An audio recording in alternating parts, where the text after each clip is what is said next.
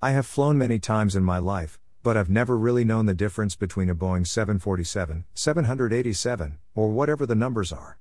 It's not that I'm not interested in planes.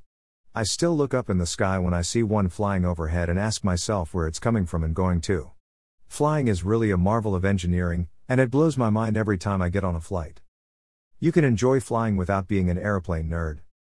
Airlines understand this too. Have you ever seen an airline advertise its planes by the type of engine it has, the suspension of the landing gear, or by the mechanism with which it connects to the passenger tunnel? Sure, those things are important to some people, just not most people, who, like me, are more interested in the food, the service, and the movies that are available. I may sometimes pick up on small things in a plane, like the availability and position of a USB charging socket, or whether the fabric of the seat feels new. But beyond that, it's more about the experience. If I have a good overall experience, I couldn't care less if the engine rolled off the factory last week or over a decade ago. Dash. Why is any of this important and what has any of this to do with security?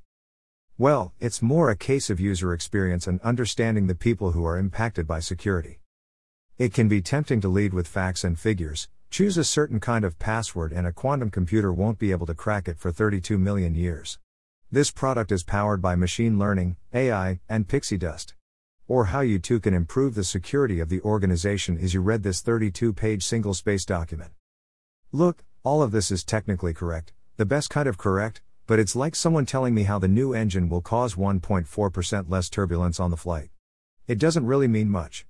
I want to know what my experience will be like and how many hours can I expect to sit in my seat before the fasten seatbelt sign is illuminated again in preparation for landing.